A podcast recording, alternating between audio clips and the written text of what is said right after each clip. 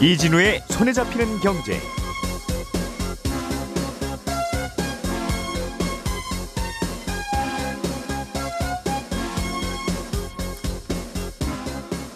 안녕하십니까 이진우입니다. 최근에 종합부동산세 고지서가 발송되면서 이런저런 얘기들이 많이 나오고 있습니다. 아직 종부세 체계가 좀 덜 잡히다 보니까 억울하게 종부세를 내야 되는 사례들도 꽤 있습니다. 어떤 사례들이 있고 왜 억울한 일들이 생기는 건지 조금 자세히 들여다보겠습니다. 해마다 연말이 되면 언론에 꼭 등장하는 단어 중에 하나가 바로 쪽지 예산이죠. 국회의원들이 일종의 꼼수를 써서 자기 지역구 예산을 늘린다는 건데요. 예산을 정하는 구조가 어떻게 되어 있길래 매년 이런 문제가 생기는 건지 이런 걸 막으려면 뭘 좀 근본적으로 바꿔야 되는지도 어, 들여다보겠습니다. 중국의 중앙은행이 시중에 돈을 더 풀기 위해 지급 준비율을 내렸습니다. 다른 나라들은 시중에 풀린 돈을 줄이려고 기준금리를 올리는 방향으로 가고 있는데 중국은 어쩌다가 반대로 가고 있는지 그리고 중국의 이런 방향이 우리 경제에는 어떤 영향을 줄지 이 내용도 간단히 좀 들여다보겠습니다. 12월 7일 화요일 손에 잡히는 경제 광고 잠깐 듣고 시작하겠습니다. 우리가 알던 사실 그 너머를 날카롭게 들여다봅니다. 평일 아침 7시 5분 김종배의 시선 집중.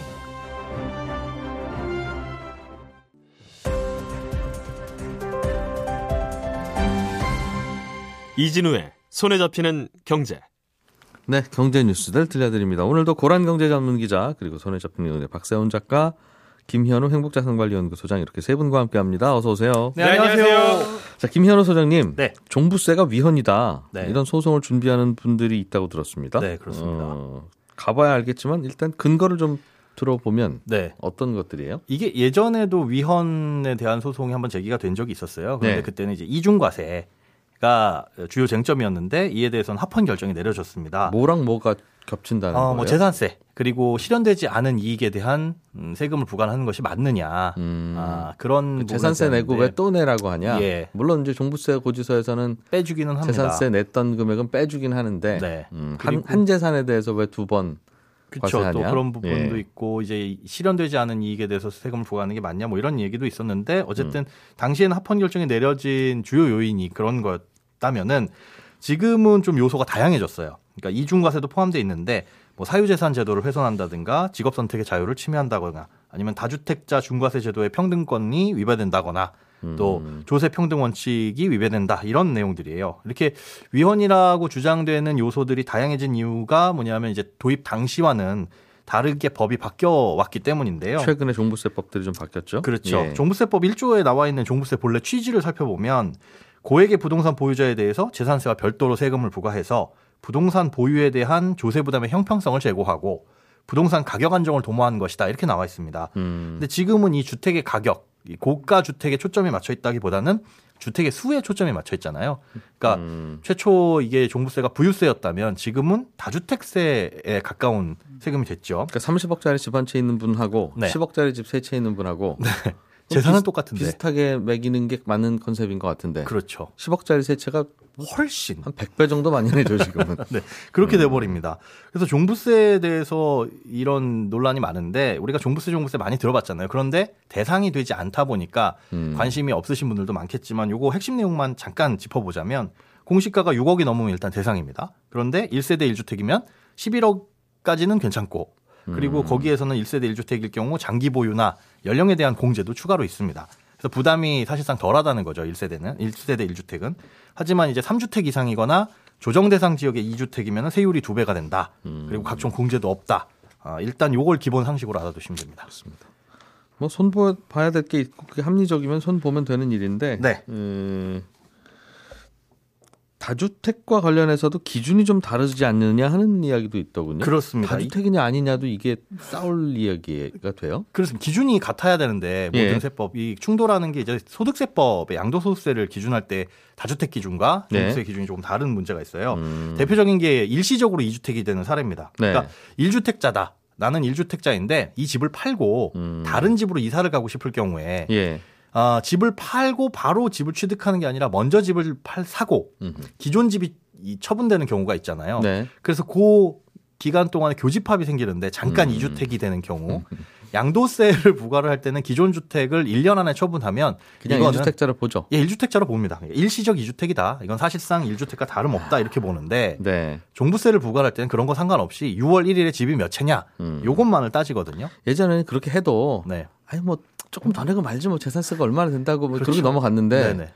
요즘에 종부세가 거의 양도세만큼 나오니까 맞습니다. 예전에는 이게 너무 큰 세금이니까 이제 이건 일시적 이주택으로 보고 깎아 줍시다 했던 법이 추가로 들어간 건데 네. 종부세도 마찬가지가 종부세도 이제. 너무 크다 보니 생기는 네. 문제겠죠. 또한 가지 여기서 발생하는 맹점이 있습니다. 이게 바로 뭐냐면 세부담 상한이라는 거예요. 네. 어, 세법이 바뀌거나 그래서 세율이 확 올라가거나 아니면 뭐 공시 가격이 올라가서 갑자기 작년에 비해서 올해 세금 부담이 늘어나게 되면 납세자 입장에서는 힘드니까 세부담 상한이라는 걸 둡니다. 아, 작년에 비해서 얼마까지만 내세요라고 하는 건데 종부세도 이게 있어요. 예. 1주택 같은 경우에는 아무리 많이 올라도 작년 대비 1.5배, 음. 아, 다주택 같은 경우에는 작년 대비 3배까지만 부담하도록 되어 있습니다. 작년에 100만 원 냈던 분이 올해 500만 원 내는 경우는 없다. 네. 음. 그런데 그럴 경우가 있습니다.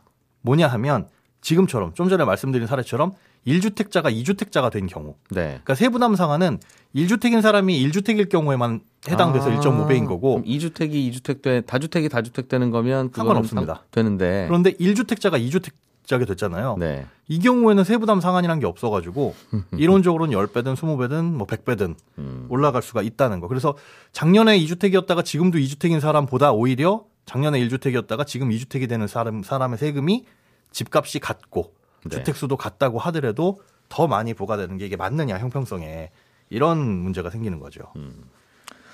여러 가지 나오는 말들을 보면 이건 불가피하게 이렇게 갖게 된 집인데 네. 이걸 너- 여기도 이렇게 부가 보유세를 많이 물리면 어떡하냐 하는 그런 경우들도 있는 것 있습니다. 같더군요. 일부에서는. 좀 전에 사례 같은 경우는 야 그거 네가 집을 적절한 시기에 팔았어야지라고 한다면 정말 억울하지만 또 할 말이 없어지기도 해요. 그런데 이건 진짜 어쩔 수 없는 사례라고 볼 수 있는 것들이 또 있는데 임대 사업하다가 말소된 경우가 있습니다. 그러니까 4년짜리 단기 임대가 폐지되면서 의무 기간이 의무 임대 기간이 말소되면 나는 조금 더 하고 싶어도 할 수가 없고 그, 자, 그 상태에서 자동 말소가 되거든요. 그 예전에 임대 사업 하세요라고 하면서 종부세도 빼드리겠습니다 했던 게 있죠. 그렇죠. 그런데 그게 이제 딱 기간이 끝나면 네. 그 다음 날부터 종부세 대상이 되는데 맞습니다. 그게 뭐 5월 말이거나 하필이면 음. 진짜 6월 되기 직전이라면 그 사이에 어떻게 집을 파느냐? 네. 어, 임대 기간 중에는 당연히 팔 수가 없고 그럼 예. 그걸 맞춰 가지고 미리 집을 내놓는다고 하더라도 시장 상황에 의해 가지고 내가 원하지 않게 안 팔릴 수도 있잖아요. 되게 또 임대 사업 하시는 분은 정부에서 권할 때는 또 여러 채 했겠죠. 예, 여러 채 그렇죠. 하라고 권하던 시기가 있었으니까. 그렇습니다. 그게 유리하니까요. 음. 그런데 이런 경우에도 어,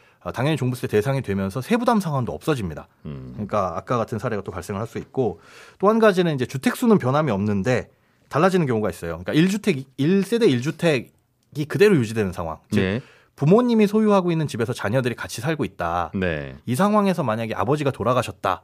라고 한다면 1세대, 1세대 1주택 그대로 유지가 되잖아요. 음흠. 그런데 아버지의 지분을 상속을 하는 겁니다. 어, 예. 어머니가 조금 가져가고 자녀들에게 조금 상속이 되겠죠. 음. 이렇게 되면 1세대 1주택으로 안 봅니다.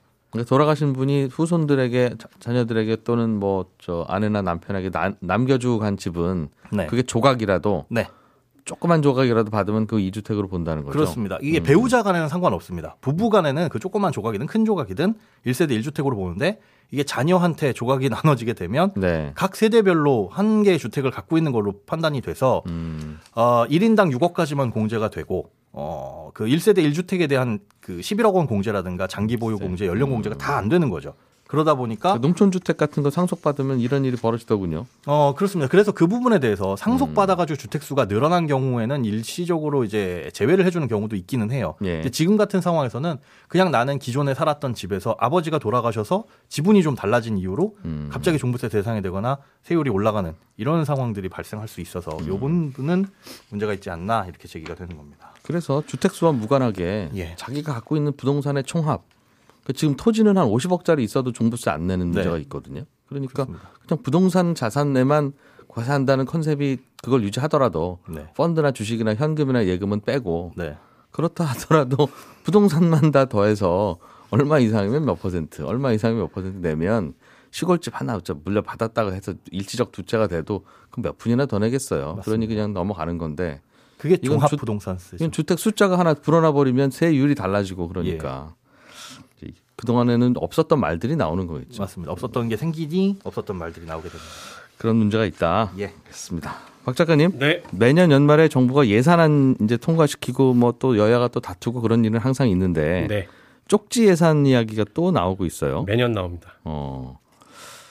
그러니까 이게 저도 듣다 보면 예산이라고 하는 건 국회에서 정할 수도 있고 아니면 정부가 정할 수도 있고 예산안이 만들어지면 네. 정부가 예산을 짜서 국회에 보내면 국회가 심사를 하죠. 예, 그러면 만드는 과정에서 나 이거 좀 우리 마을에 다리 좀 네. 놓자라든가 이런 거 필요하다라고 하는 절차가 있을 거 아니겠습니까? 네. 그걸 봄에 해야 되건 여름에 해야 되건 어쨌든 그 절차에 맞춰서 심의를 하고 아 이거 이건 이거는 뭐 어렵겠습니다 하든가 이건 하겠습니다 하든가 정하면 네. 그럼 되는 건데 왜 그걸 막판에 막판에 그걸 너 그 쪽지 예산이네 아니네 이런 얘기를 하게 되죠. 그러게 말입니다. 그럼 될 것 같은데. 예, 왜 안 되냐면 네, 일단은 기재부에서 이제 주로 담당을 하는데 예산을 네. 사실은 지방 정부에서 올라와서 해, 합니다. 저희 동네에 다리 좀 놔주세요 이런 걸 하는데 네, 기재부에서 일단은 그걸 안 받아들여요. 전국의 모든 다리를 네. 자기네들이 판단해서 필요할 것 같다 그러면 거기에 예산 배정해 주는 거고 네. 아니면 안 하는 겁니다. 음. 그런 상황에서 일단은 예산이 짜지고 예산안이 국회로 넘어가게 되는 거고 대체로 그러면 마을의 수건 사업 같은 경우에는 기재부 판단에서는 이거는 뭐 급하지 않은. 효용성이 없다거나 네. 급하지 않다고 판단한다는 거죠. 그렇습니다. 예. 그 상태에서 예산안이 넘어가고 국회는 그거를 받아서 심사하는 과정에서 음. 근데 사실은 법정 시한 내에 국회에서 예산 심사를 다 하면 되는데 예산안이 넘어오면 그걸 아주 시급한 상황에서 아주 받아가지고 벼락치기로 심사를 하다 보니까 네. 다 보지도 못하고요. 음. 예산안 가지고 여야가 싸우다 보니까 법정 시한이 넘어가거든요. 네. 그래서 여야 대표 선수 한 명씩 그리고 기재부 몇 명이 이렇게 음. 오붓하게 모여가지고 예. 거기서 그냥 예산 결정해 버립니다.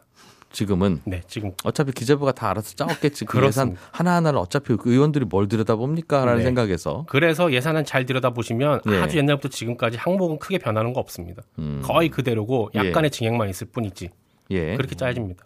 그걸 이 언론에서는 소소위라고 부르는데 음. 요 소소위에서 정부 예산에는 없던 항목이 추가되기도 하고요. 예. 그게 이게 대표적으로 이번에 윤호중 더불어민주당 원내대표 지역구에 배정된 38억 그리고 김도 국민의힘 정책위원장 지역에 배정된 30억 여기 아예 없던 생목이 생긴 거예요. 뭐 만드는 거예요? 이 30억 가지고는 뭐 큰 돈은 아닌 것 같긴 합니다만. 도로 건설합니다. 도로랑 철도 이런 거. 그래서 이게 필요한 거면 미리 예산을 짤때 넣든가. 거. 네, 불필요하다고 판단해서 이건 안 된다고 했으면 그때 항의하든가. 네, 결국 그 항의가 안 받아들여지면 포기해야지 막판에 집어넣으면 예산 심사를 예산 짤 때 처음에 그 절차를 뭐하러 밟느냐는 거예요. 네. 근데 요 얘기는 다시 말, 뒤에 조금 더 말씀드리려고 했는데 예. 이런 구조가 성립이 되는 가장 큰 이유는요. 사실은 국회는 예산을 편성할 권한이 없습니다. 아예. 국회는 네. 정부가 짜오는 예산을 그냥 심사하고 통과하는 것만 돼 있어요. 헌법에 그렇게 돼 있습니다. 예스냐 노냐만 결정한다. 그것만 합니다. 주관식으로 뭐 빨간 줄 밑줄 네. 이런 거못 끊는다는 거죠. 예산은 예. 증액 못 하게 돼 있습니다. 오로지 삭감만 가능하게끔 헌법에 딱 못 박아뒀습니다. 예. 대신에 증액을 할 때도 있습니다. 언제냐? 정부가 동의해주면 증액할 수 있습니다. 음. 그, 그러니까 정부한테 주로 권한을 줬다는군요. 예산안은. 그렇습니다. 예. 그래서 우리가 이 쪽지 예산 얘기가 나오면 늘 국회의원들이 자기네 지역구 챙겼다라는 것만 보는데 네. 더 심각한 문제는 이런 구조가 되다 보니까 국회의원들이 정부가 가지고 오는 예산안에 대해서 함부로 뭐라고 못하는 겁니다. 왜냐하면 자기네들이 증액을 할 게 있으니까 그러면 정부한테 잘 보여야 되거든요. 아, 정부도 예산 깎이기 싫으니 싫으니 네, 그걸 심사하는 국회의원한테 네, 서로 뒤- 그럼 의원님 지역구 예산 우리가 슬쩍 올려줄 테니 네. 저희 예산은 그럼 깎지 마시는 걸로 어떻게 우리 합의해 보시겠습니까? 그렇게 되는 겁니다. 이런 메시지가 오고 간다는 거죠. 그렇습니다. 원래 헌법에서 만든 거는 삭감 권한을 국회에게 주고 증액 권한을 정부에게 줘서 서로가 예. 견제하라는 거였거든요. 헌법의 취지는. 아. 그러나 현실에서는 그 둘이 그냥 같이 움직이는 겁니다. 음, 삭감하면 우리가 기분 나쁘고 증액하면 니- 그 기분 나쁘니 그렇습니다. 서로 조금 서로 서로 서로 해주는 겁니다. 그럼 둘 중에 하나한테 그 권한을 뽀- 뺏으면 되겠군요. 예를 들면 그렇습니다. 국회의원은 증액할 수는 없고 증액은 뭐 알아서 하- 하는 거고 네. 정부가 네, 온 예산안을 삭감할 수만 있다고 하면 국회의원들은 뭐 서로 잘 보여서 얻을 것 없으니까 냉정하게 삭감하든가 하겠네요. 네, 그렇죠. 그래서 외국은 음. 그렇게 하고 있어요. 외국은 우리나라를 빼고 대부분의 나라들은 의회에 예산 편성 권한이 있습니다. 음, 그리고 정부가 짜오는 건 그냥 가이드라인이에요. 예. 그러, 그러려면 우리도 이렇게 가야 되는데 근데 정부 국회의원이 어떻게 예산을 짜요? 많이 모르실 텐데. 아니 아니 그, 그게 그, 그럴 거 아니겠습니까? 근데 전문가 집단이 있겠죠. 국회 안에서 네. 국회 아, 안에 있습니다. 그, 그건 그렇겠네요. 그게 굉장히 예. 잘돼 있습니다. 그래서 네. 그럼 거기서 뭐 쪽지 예산이고 뭐건 다 알아서 한꺼번에 심의한다는 거죠? 그렇죠. 그리고 미국 같은 경우는 1년 내내 상시국회가 열리기 때문에 음. 예. 그때그때 예산들 심사하고 심- 예산 잘대로 써였는지 결산하고 다 하거든요. 음. 근데 우리는 1년에 딱 한 번 예산 심사하고 1년에 딱 한 번 결산만 하다 보니까 예. 국회의원들이 전문성도 안 쌓여요. 그리고 우리는 예결위라는 곳에서 이거 예산을 심사하는데 음. 예결위가 워낙 괜찮은 상임위로 소문이 나는 바람에 이런저런 예산 다 쪽지로 넣을 수 네. 있으니 얼마나 좋아요. 1년 이상 못 합니다, 의원들이. 너무 너무 좋은 거라서 1년만 하게 돼 있어요. 그게 뭐냐고요, 그러니까. 그리고 예결위만 하는 게 아니라 예결위는 겸임이 가능하기 때문에 여러 위원회 하면서 예결위 하나 끼워 넣는 거예요. 마지막에 예산안 짤 때 좀 좋으려고. 음. 그러다 보니까 예산안 나오는 거 보면 늘 예결위에 있는 위원장이나 아니면 예결위 소속 간사들 지역구 예산들이 많이 배정이 되는 겁니다.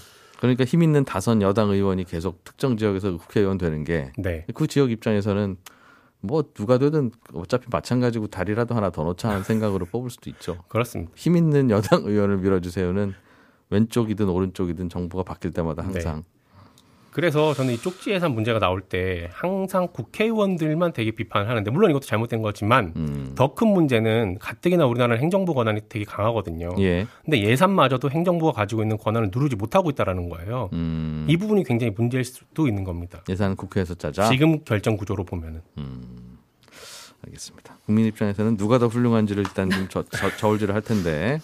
어렵다. 고란 기자님, 네, 중국이 돈을 풀기로 했어요. 네. 요즘 전 세계가 돈을 감아들이는 게 유행인 것 같은데 음, 지급 준비율을 내렸다는 게 그 말이겠죠? 네. 음, 왜, 왜 그런 결- 결정을 내렸습니까? 사실 그만큼 경제 상황이 안 좋다라는 거죠. 중국이? 사실, 네, 돈을 푼다는 건 경기를 살리기 위해서잖아요. 근데 지금 돈을 푼다는 건 중국 경제 상황이 생각보다 안 좋다라는 겁니다. 지준율 인하가 사실 짐작은 했던 일입니다. 전에 그 리커창 부총리가요, IMF 총재랑 만나가지고 지준율 인하할 거다라고 사실 암시를 줬거든요. 네. 그런데 이 시점이 좀 애매합니다. 월요일 날 전격 발표를 했어요, 어제. 음, 보통 이렇게 지준율 인하 같은 건요, 금요일 저녁에 금융시장이 다 마감한 다음에 네. 그 다음에 발표합니다. 그럼 어제 발표했다는 건 급. 급했다는 네. 뜻이거나 지난주 금요일에 했어야 되는데 깜빡했다는 뜻이거나. 아마 급했던 게 맞겠죠. 아, 네. 알겠습니다. 지난주 예. 금요일에 무슨 일이 있었냐면 헝다그룹이 밤에 홍콩 거래소에다가 기습 공시를 했습니다. 아. 2억 6천만 달러 채무 상환이 어렵다. 라고 공시를 했고요. 아, 예. 갚지 못하면 디폴트 상황인데 중국 정부가 이제 질서 있는 파산을 모색한다라고 하면서요. 3일날 이렇게 헝다그룹이 발표하자마자 광둥성 정부가 나서서 실무 대책반을 투입했습니다. 큰일 났군요, 중국에서도 지금. 네. 음, 그래서 이 이제 중국 금융당국은 일단 헝다그룹 파산은 개별 기업의 위기다. 네. 라고 얘기하고 있지만 사실 지난번에 그, 그 연준에서도 발표한 것처럼 글로벌 금융위기 수, 어, 그 전체 글로벌 금융위기로 퍼질 수도 있다라고 우려가 나오는 상황이거든요. 예. 어쨌든 이거를 이제 여기 축소시키기 위해서 중국은 노력하고 있고요. 이 다만 중국 GDP의 거의 30%를 부동산 경기가 차지하고 있기 때문에 헝다그룹 파산이 촉발한 서 중국 경제가 침체될 가능성이 있는 겁니다. 예. 그래서 그 내년에는요 아마 성장률이 5%대 머물 것이다라는 전망이 나오고 있습니다. 중국이? 네, 아. 중국은 사실 한 8%쯤 나와줘야 되거든요. 예. 근데 심지어 이제 중국 싱크탱크인 중국 사회과학원조차 3.5.3% 내년 성장률을 제시하고 있습니다. 그 이게 자꾸 건설회사가 음. 파산을 하면 아파트 분양 신청을 해서 돈 냈다가도 분양을 못 받고 완공이 안 되고 이제 이런 문제가 생긴다면서요, 중국은. 그게 문제죠, 사실. 그러니까 아무도 지금 야 아파트를 지금 왜사 불안한데 다들 이렇게 되면 이제 건설 경기가 음. 금방 꺼지고 중국 경제가 잘 안 돌아가는 이제 그런 게 걱정된다는 거겠죠. 네네. 그럼 중국 정부는 음. 앞으로 돈을 그럼 금리를 내리든 돈을 풀든 그런 쪽으로 계속 할 거라고 봐야 되겠습니까? 이게 또 문제가 뭐냐면 돈을 풀면 또 자산 가격이 오르잖아요. 예. 부동산 가격 급등해서 또 중국 인민들이 힘들어하기 때문에 사실 이러지도 저러지도 못하는 상황인데 음. 일단은 지준율만 낮췄습니다. 그러면서 예. 한 얘기가 뭐냐면 대수 만관하지 않겠다. 이게 뭐냐면 물을 대량으로 풀지는 않겠다라는 겁니다. 음. 그러니까 우리가 지준율만 낮추는 거지 사실상 양적 완화를 의미하는 경기 부양을 위해서 물을 쏟아붓는 유동성 공급은 안 하겠다라고 네. 선을 그었습니다. 지준율 낮춘다는 건 대출을 좀 더 해주라는 거고 네. 음. 대출을 해주게 되면 시중에 대출금이 풀리게 되는데 시중에 돈을 풀려는 의도는 아니다라고 하면 그 유동성을 공급하려면 사실 기준금리를 낮춰야 되잖아요. 네. 그거는 그냥 그대로 뒀습니다. 음, 그래서 우리에게는 어떤 영향이 있을까요? 이게 사실 중국이 돈을 풀면은 그 한국은행이 8월에 발표한 자료를 푸니까요. 우리의 대중국 수출이 증가하고 중국 투자금의 통화 가치 절상으로 자산 수익률이 높은 우리나라로 투자금이 유입될 가능성이 있어서 음. 우리한테 나쁘지 않다라고 볼 수 있는데요. 네. 지켜봐야 될 것 같습니다. 지금 현재 상황은 어떨지. 이게 밖에서 보면 중국이나 코리아나 뭐 똑같은 한 그룹으로 보는 경우도 있으니까 네네. 오히려 중국이 불안하면 한국에서 돈 빼는 경우도 있으니까요. 음. 네, 저는 11시 5분부터 이어지는 손에 잡히는 경제 플러스에서 다시 인사드리겠습니다. 이진우였습니다. 고맙습니다.